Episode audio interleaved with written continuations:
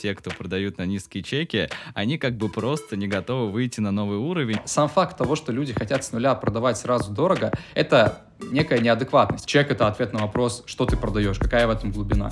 Блин, к какому наставнику пойти, чтобы он мое мышление прокачал? Глаз дергается, когда я слышу какие-то такие фразы. У тебя свой путь, и этот путь требует времени. То, что идет от головы, дойдет до головы. То, что идет от сердца, дойдет до сердца. Пусть о тебе узнает весь мир Новая идея, новый шаг. Нас таких много, давай обсудим.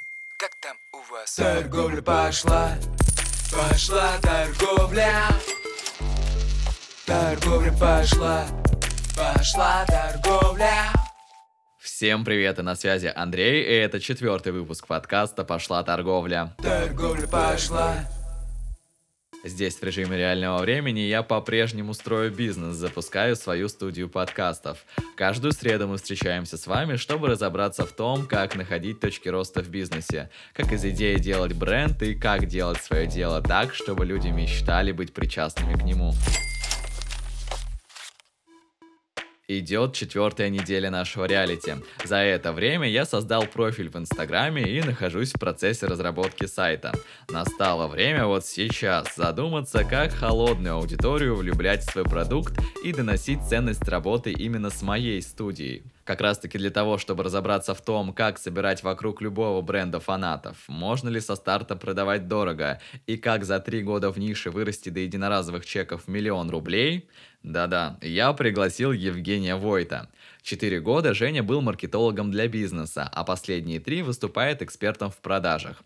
Выпуск будет полезен каждому, кто перманентно чувствует, что хочет выйти на клиентов другого уровня, повысить чек и окружить себя теми, кто будет фанатеть с вашей работы, а не считать рабом на час.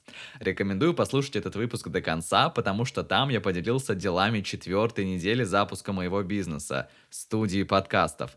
Давайте переходить к разговору Жени Войтом. торговля пошла Женя, приветы! Привет, Андрей.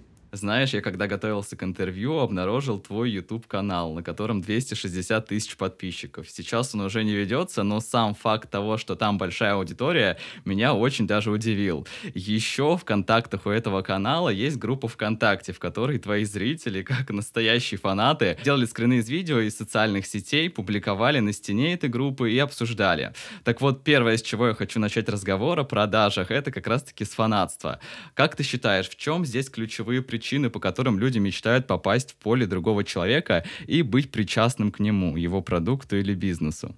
Да, если говорить про YouTube, у меня был период, когда я вел YouTube-канал, там собралось действительно неплохое количество аудитории, но он заброшен, потому что это не совсем была моя тема уже, когда я рос, я перешел в маркетинг, в бизнес, в продажи, и то, что было там, уже было не актуально, но на то время уже получилось создать какую-то фанатскую базу, если так можно сказать. Я, правда, не очень люблю это слово, это скорее такие преданные зрители. В целом я использую те самые методы, те самые какие-то такие неосознанные механики, которые получаются сами по себе и по сей день в своем контенте, в своих продуктах. И если на самом деле сужать до минимума, то есть, что самое ключевое в том, чтобы люди действительно вовлеклись, чтобы люди действительно увидели в тебе себя.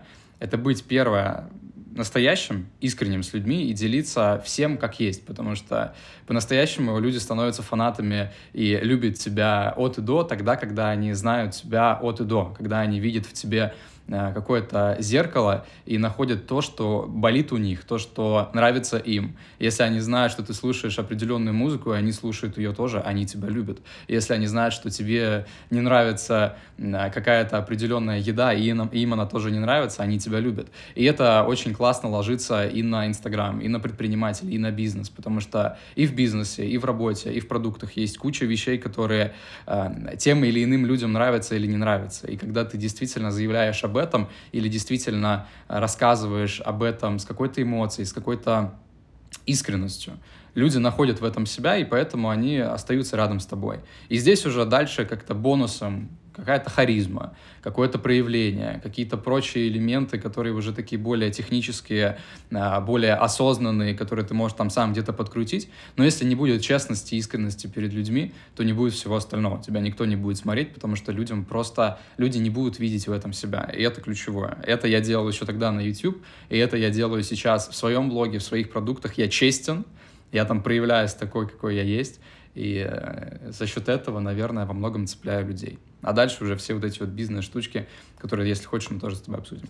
Хорошо, вот из всех шестеренок, на которых строится успешный блог, искренность для тебя на каком месте стоит? Искренность для меня, наверное, на первом, потому что можно очень круто вести блог, можно очень круто проявляться, и можно очень крутые, интересные сторителлинги делать, какие-то там инфоповоды или то, что сейчас в тренде, но если это идет из позиции, так, я увидел там у того блогера, что он э, устроил там какое-то событие, и оно сработало, если ты исключительно с идеей а, повторить его успех делаешь то же самое, но не вносишь сюда никакой уникальный узор свой, никакой свой вайб, никакой свой интерес искренний. Если ты делаешь это из позиции, ну, а, чтобы там получились какие-то цифры, то в конечном итоге а, цифры не будут те, которые ты ждешь я даже на своем опыте, честно говоря, все это проживаю, когда я делаю искренне из позиции, ну, блин, мне реально это важно, мне реально это интересно, и я реально хочу об этом сказать. Как бы я об этом ни сказал, я могу хоть полторы минуты потратить на эти сторис, но они соберут очень много реакций. А когда я делаю из позиции, ну, блин, надо сегодня что-то от головы сказать,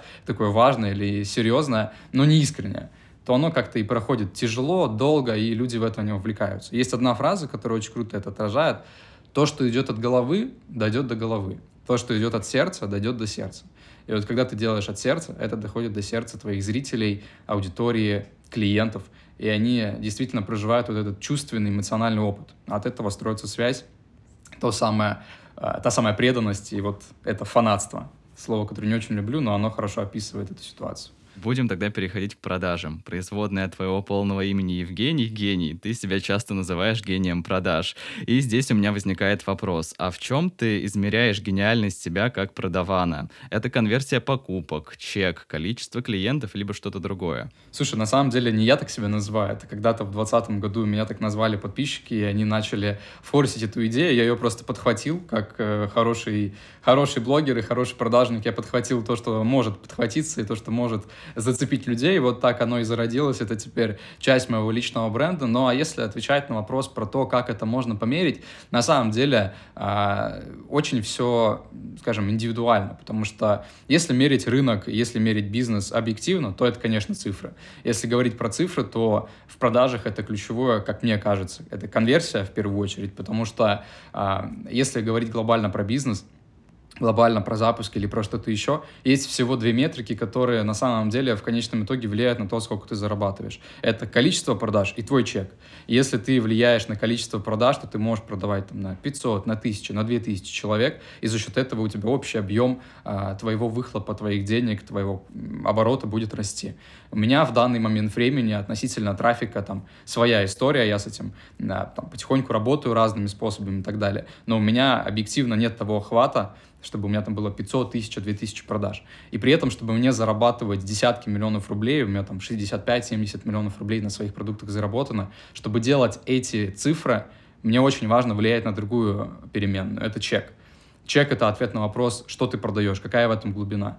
И чтобы это доносить, чтобы люди это чувствовали, чтобы они в это влюблялись, чтобы они в это верили, чтобы они это покупали — за там сотни тысяч рублей или там за миллионы рублей. Вот это уже действительно тот самый навык, та самая тонкость, которая, возможно, и послужила причиной, почему люди решили меня назвать именно так, как ты и сказал. Ну, я скромный человек, поэтому, скажем так, ну, типа, что-то есть, что-то умеем. От волшебства тогда перейдем к более каким-то конкретным показателям. Давай поговорим про ценообразование. Я выделяю для себя таких два типа. Первый, когда человек оценивает время, которое он тратит на то, чтобы оказать услугу клиенту. Ну, например, я могу работать 5 дней в неделю, чисто физически, по 5 часов в день. В сумме за неделю я могу работать, получается, 25 часов. А чтобы закрыть все свои базовые потребности, мне на неделе нужно, ну, минимум 50 тысяч. Соответственно, каждый час моей работы должен стоить 2000 рублей, я я такой чек выставляю своим клиентам. Второй подход немножко другой. Исполнитель ставит цену, отталкиваясь от результата, который получит его заказчик. Например, мы поняли, что час работы со мной стоит 2000 рублей, но странно ставить стоимость часовой консультации, например, 2000, потому что после нее твой клиент гарантированно увеличит показатели своего бизнеса в десятки и сотни раз. Какие подходы к ценообразованию вот выделяешь ты и какими чаще пользуешься? В своей жизни, где я уже продавал какие-то услуги, я же изначально был маркетологом для бизнеса, я тоже вот продавал услуги там за, за 5, за 10, за 20 тысяч рублей, и я никогда не мерил а, свой доход временем, который я трачу на это конкретное исполнение обязательств. То есть у меня был период, когда я работал официантом в ресторане, и да, мне платили по часовую оплату. Я думал, ну, как бы круто, здорово, деньги зарабатываются, но когда я становлюсь, скажем так, самостоятельным экспертом, а, любой фрилансер это так или иначе, это какой-то самостоятельный специалист, у него э, приходит другая метрика. Эта метрика называется ответственность. Какую ответственность ты берешь на себя за тот результат, который будет у тебя либо у клиента.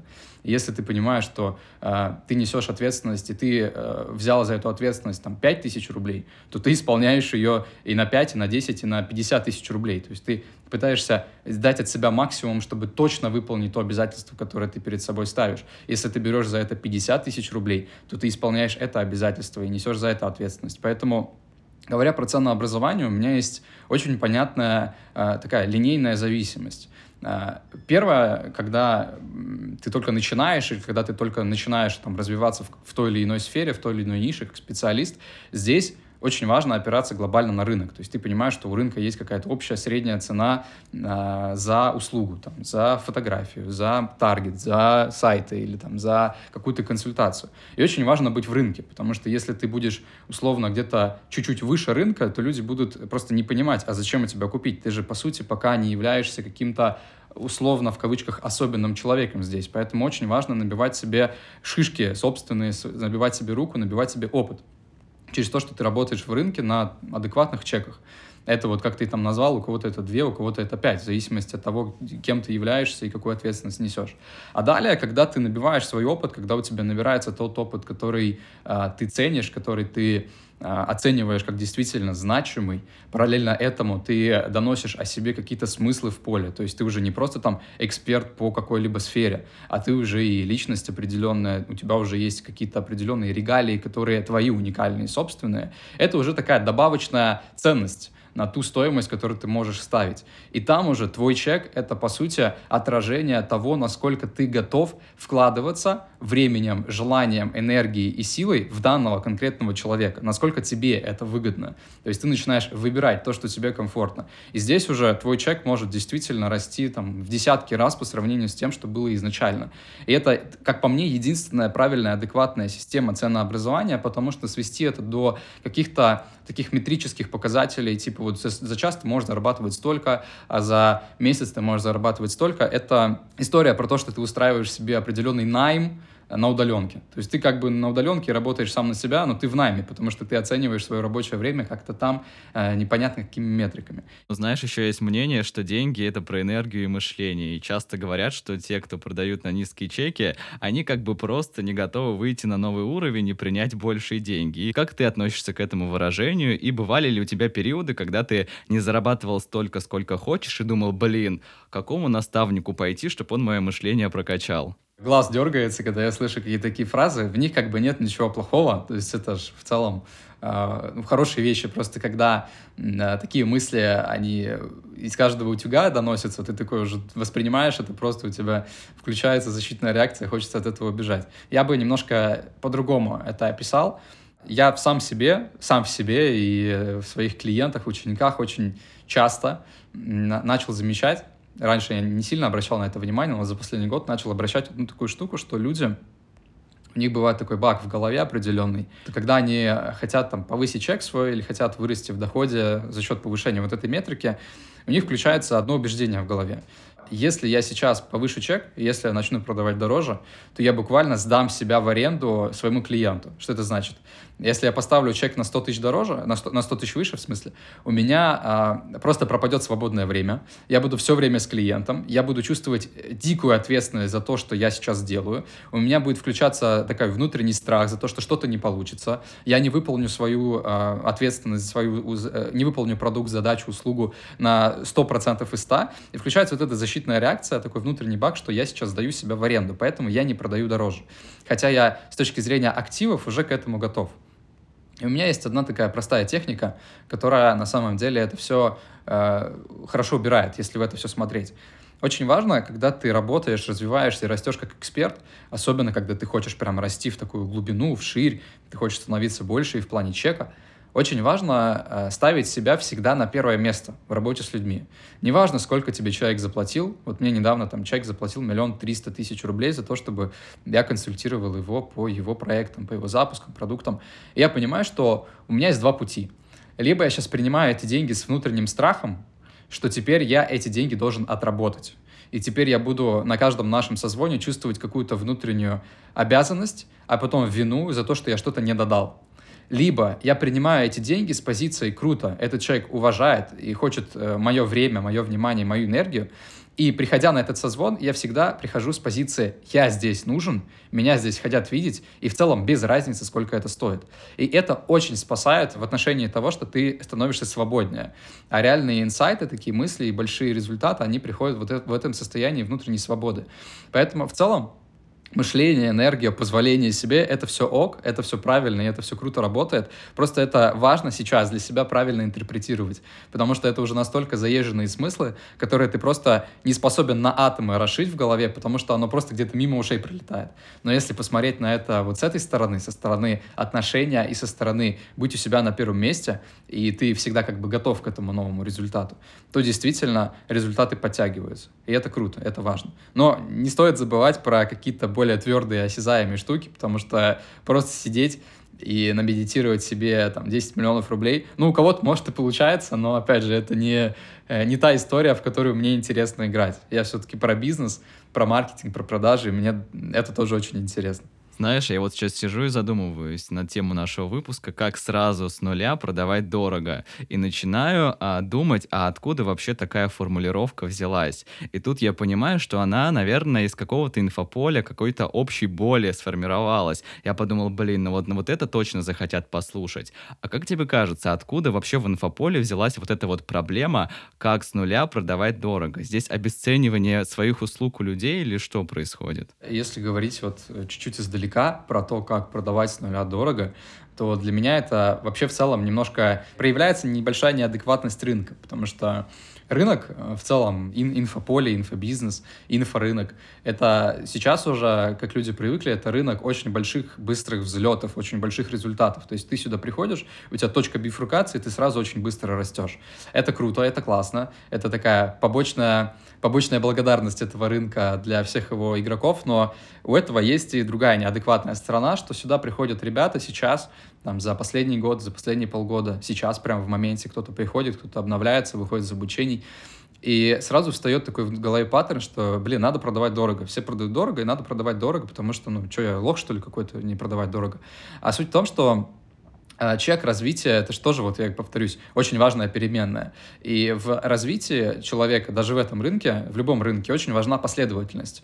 Потому что люди, находя сейчас в своей точке А, ну пусть какая-то там будет, назовем это, например, 10 тысяч рублей за услугу, они хотят прийти в точку Б, где там 100 тысяч рублей за услугу. И очень быстро, условно с нуля, с 10, с небольших э, денег, с 10 тысяч рублей, хотят вырасти очень, очень быстро и очень сильно. И это есть определенная неадекватность, потому что между этой точкой А и точкой Б есть еще А1, А2, А3. Это некие такие промежуточные этапы, которые включают в себе разного рода задачи.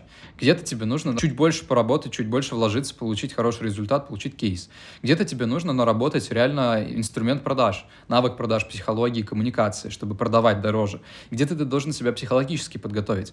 Поэтому сам факт того, что люди хотят с нуля продавать сразу дорого, это некая неадекватность, которая далее, далее аукается тем, что ты просто не то что выгораешь, ты просто отказываешься от идеи участвовать в этом рынке, и такой, типа, махнул рукой и сказал, это не для меня, у меня не сработало. Все вы инфо-цыгане, э, вам всем повезло, я пойду на стройку. Потому что просто человек не построил грамотный путь и план развития себя внутри конкретной сферы.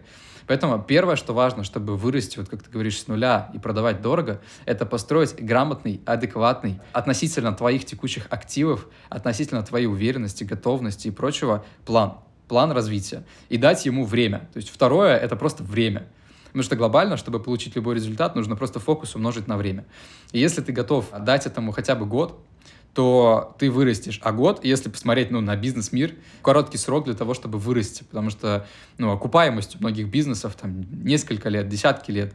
Люди покупают квартиры, сдают их в аренду с ощущением, что они сейчас будут зарабатывать, а там окупаемость 18-20 лет. А здесь за год можно вырасти в десятки, в сотни, в тысячи раз, просто из-за того, что ты построил правильную стратегию и очень методично, грамотно вот эти вот монеточки в копилочку засовываешь, потом она разбивается, и ты получаешь себе большой новый результат.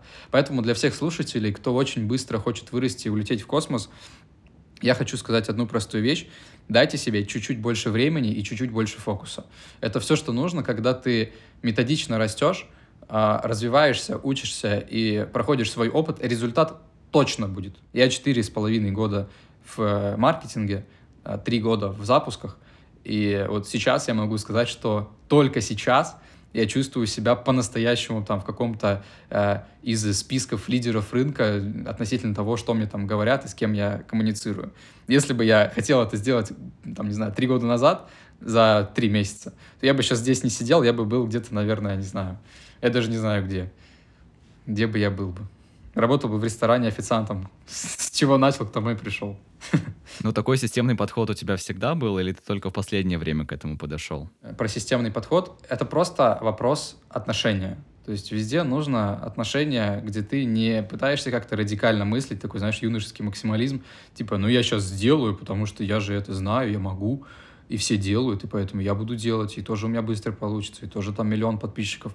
Это просто здоровое объективное отношение, что типа у тебя свой путь, и этот путь требует времени, и это окей. Потому что тоже важно, я сейчас добавлю мысль, что люди часто э, на пути к своему большому заработку и к росту с нуля в большие деньги, они идут на какое-то обучение, к, там, к наставникам или кому-то еще, они приходят и типа, ну давай, обучи меня. Ну или даже, может быть, они реально учатся, и круто, у них все получается. Но в процессе обучения, в процессе вот этой гонки распаковывается всегда ну, 5, ну, 7, ну, может быть, 10% того, что у тебя далее распакуется в течение года или полутора или двух лет. Потому что ты, как искусственный интеллект, ты постоянно обучаешься в процессе того, что ты делаешь. Учишься, учишься, учишься, оно накапливается, новые нейронные связи, которые потом распаковываются.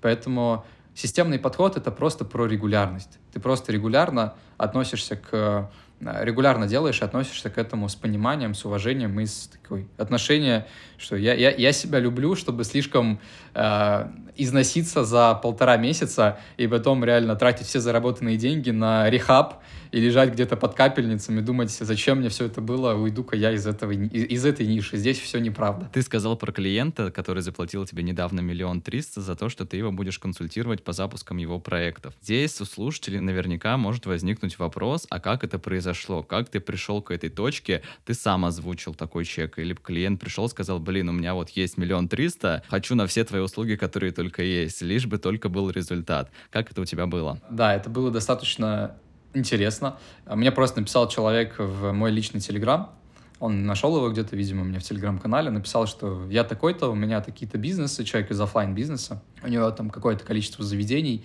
э, в Санкт-Петербурге.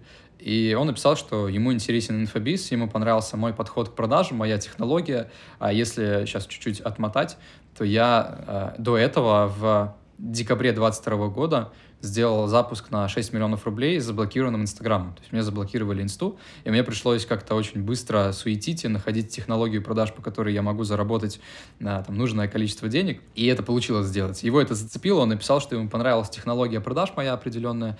Я ему сказал, круто, здорово, давай созвонимся. Мы созвонились, он просто озвучил э, свою задачу, озвучил свое, э, свое дело текущее, свои какие-то общие масштабы, цели обрисовал. Я это тоже для себя принял, и относительно того, кого я вижу перед собой, то есть относительно того, какой клиент передо мной, и относительно того, что я чувствую внутри в работе с этим клиентом, и относительно того, какие задачи, какие цели мы перед собой ставим, я ему этот чек и поставил. Миллион триста — это была моя инициатива, это не какая-то там э, цифра, которая, ну, я всю жизнь думал, что буду продавать за миллион триста. Нет, я просто почувствовал, что, ну, вот 1,3 миллиона. Мне здесь комфортно поставить такую сумму. Поставил, мы ударили по ругам, согласились, и вот работаем. Это, знаешь, уже такой уровень, где ты не пытаешься как-то понравиться, или ты пытаешься как-то правильно подать себя или свою услугу. Это просто про взаимодействие таких уже двух взрослых состоявшихся предпринимателей, которые просто находят какое-то общее друг э, с другом. Это было примерно так. У тебя были всегда такие зрелые достаточно отношения с аудиторией, с теми клиентами, которые к тебе приходят? Или этот путь был таким, ну, тернистым достаточно? Слушай, у меня был период, когда я очень прислуживал своей аудитории. Знаешь, такое ощущение, когда ты боишься сказать что-то не то, когда ты хочешь быть э, правильным, нравиться, и чтобы люди видели в тебе только добро и только хорошее, потому что казалось, что покупают только у хороших людей, которые там правильные, по принципам, э, как, как бабушка завещала, должны себя вести вот так, а это не делать, а это делать. И у меня был период, когда я действительно вел себя таким образом, и, ну, ко мне приходили соответствующие клиенты. Я не скажу, что они были плохие, они были хорошие, крутые, классные люди, просто они были тоже определенного уровня. То есть, видишь, когда, о чем я говорил, про последовательность, ты же сам развиваешься, ты же сам растешь, и там полтора-два года назад я бы не продал за такую сумму этому человеку я продавал совсем другим людям за другие деньги. И мне тоже нравилось. Просто э, со временем я находил в себе свои какие-то паттерны от, относительно там, своего бизнеса, проявления, аудитории. Находил, что вот здесь вот я себе неправду говорю. Здесь вот я пытаюсь быть лучше, чем я есть. А вот здесь вот я пытаюсь казаться одним, а им я не являюсь. Находя такие какие-то свои баги в мышлении, в своем проявлении, далее фиксируя их, как-то их решая, у меня уровень клиентов сам органически просто начал меняться. Э, ко мне обращаются люди, которые, ну, они вообще в целом по масштабам, по оборотам, вот этот клиент, у него миллиард оборотов в 2022 году. Миллиард, миллиард рублей оборотка. То есть я таких денег не видел.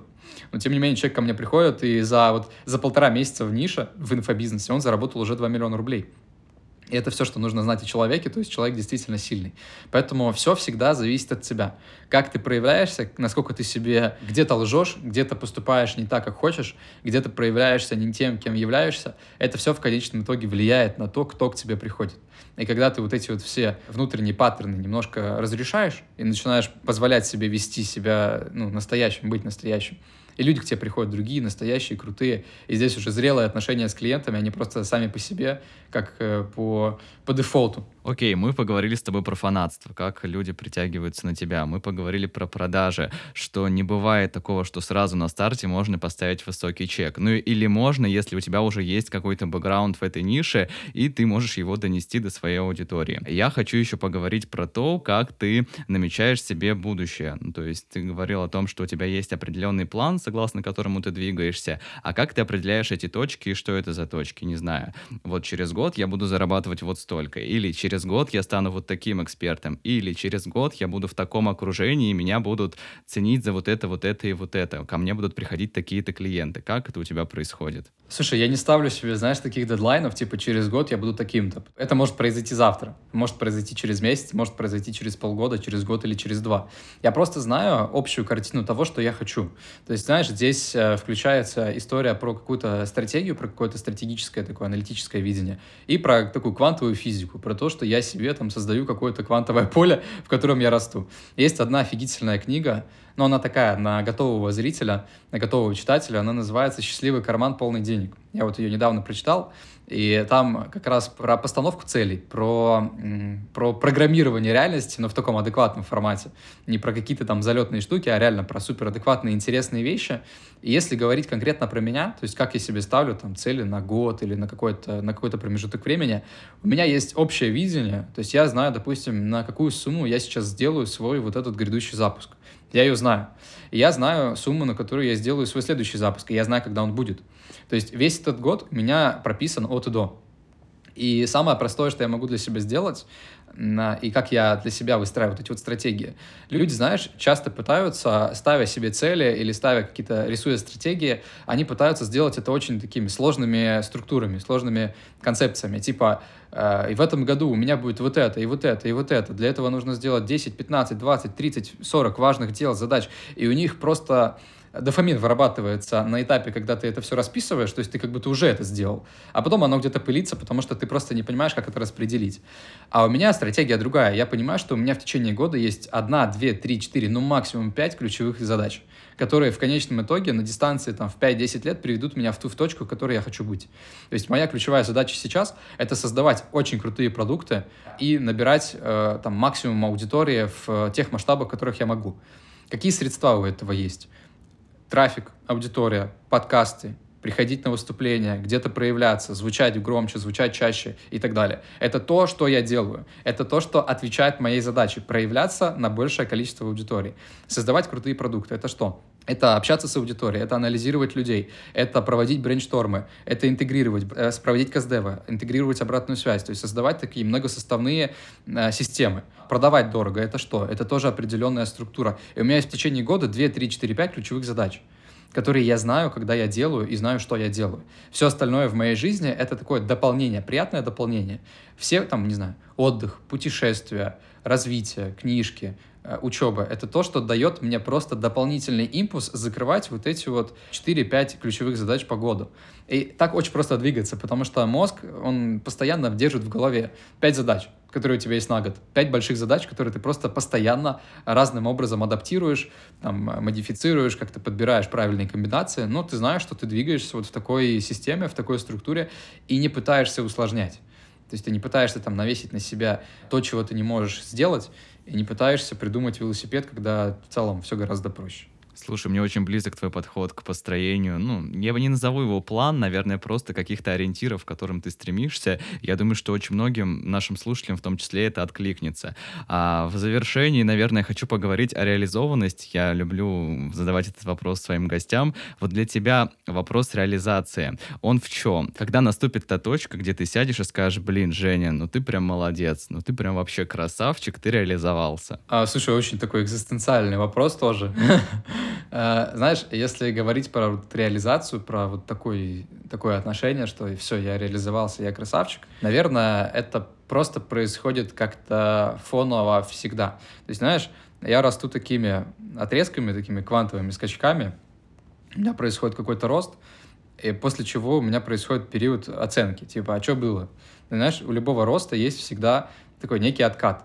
Это такая фаза, где ты восстанавливаешься. Это как потренировался, выложился в зале, потом у тебя мышцы болят два дня, потому что ты выложился. И вот так же сделал большой прорыв, и потом ты какое-то количество времени это все перевариваешь, проживаешь. И в целом это и есть такая один из виток моей реализации. На каждом большом взрыве у меня происходит вот этот внутренний этап переосмысления, типа, а что было? какой-то поиск вообще ответа, типа, это оно или не оно, правильно или неправильно, крутой результат или не крутой результат, ну, чисто для меня. И это такой первый этап, где реализация, вот эта вот оценка происходит просто фоново всегда. А если говорить про какую-то такую долгосрочную модель, что типа, а что будет вот где-то там когда-нибудь, когда я сяду и скажу, что вот я красава, все получилось. Это скорее про то, что в какой-то момент времени на каком-то этапе где ты ощущаешь, что ты уже действительно соответствуешь тому представлению, которое ты для себя построил когда-то, что вот я хочу хочу вот этого, хочу вот такую картину мира, хочу чувствовать себя соответствующим образом, хочу заработать вот столько-то денег, хочу позволить себе, своей семье, своим людям, в целом э, людям вокруг себя в своем поле вот такие вот блага. Плюс ко всему, где у тебя подтягивается какая-то такая более выше, чем материальная цель, выше, чем материальная история про то, что ты там поделился какими-то своими интеллектуальными, духовными смыслами, которые люди для себя перенимают. И ты садишься, оцениваешь это все, смотришь и понимаешь, да, это круто. Я круто сделал, я, блин, выиграл эту жизнь и так далее. Мне кажется, такого не существует. Это только в агонии, когда ты там уже при смерти лежишь и думаешь, блин, я сделал все правильно в этой жизни. Только там это, наверное, может проявиться. А если говорить про путь, сам кайф в этом пути. И идя этот путь, а, ты уже реализуешься, ты просто периодически производишь такие чек чекпоинты, что типа я красавчик, я сделал вот это, там, я достиг вот этого. И в такие моменты ты понимаешь, что просто жизнь, она сама по себе крутая, и этот путь сам по себе интересен, ты сам по себе реализуешься. И вот это и есть для меня та самая реализация, то самое ключевое, что я бы выделил. Мы тогда идем на завершение. Спасибо большое, Женя, что сегодня стал участником проекта и поделился своим путем. Для меня он, правда, очень ценен. И я верю, что наши слушатели в том числе найдут для себя какие-то, а, в том числе и полезные мысли. Пока-пока. Пока-пока. Торговля пошла. Так, отвечая на вопрос выпуска «Как продавать дорого», я хочу согласиться с Женей в том, что ставить этот вопрос на первый план ну, это как бы проявлять свою, так скажем, неадекватность. Я, например, всегда интуитивно понимаю, какую стоимость моей работы поставить. Да, я опираюсь на рынок, но, как правило, рыночная цифра и стоимость из моей головы плюс-минус сходятся. Поэтому я бы рекомендовал ставить вопрос не как дорого, а за сколько мне комфортно. Пошла торговля. Итак, что у нас по делам студии? Напомню, на эту неделю я ставил себе цель упаковать смыслы и начать делать соцсети и сайт. И все это я начал реализовывать. Я считаю, что смыслы — это основа сильного бренда. Главный смысл, который я решил заложить в проект, это проявление и расширение медийности. С детства мы все в разной степени хотим быть услышанными, замеченными, то есть проявленными. Это желание, если его не блокировать, как мне кажется, сохраняется с нами на протяжении всей жизни. То есть, понимаете, да? В основу бренда я закладываю ту самую тему, которая касается каждого из нас. Уже далее в работе я могу взять эту идею и раскрыть в русле подкастинга. Например, что создавая подкаст в нашей студии, вы проявляетесь на большую аудиторию. Отсюда родилось и название студии – Вайден, что означает расширение. Расширение твоего следа в мире тематику проявленности я зашил и визуал Инстаграма. Обязательно заглядывайте и подписывайтесь на нас там. Ссылку оставил в описании к этому эпизоду. В задачах следующей недели упаковать сайт и приступить к проявлению через пиар ну, продвижению через пиар, если хотите. О том, какой план продвижения я наметил, поделюсь с вами уже в новом выпуске подкаста. А вы, пока ждете следующего выпуска, пожалуйста, оцените мой проект, ведь подкаст для меня — отдельное направление бизнеса. Поставьте ему сердечки, звездочки, поделитесь фидбэком в комментариях. Мне правда важна ваша обратная связь. Буду вам сердечно за нее благодарен. Услышимся уже в ближайшую среду и будем делать все, чтобы торговля точно пошла. Пока-пока. Торговля пошла.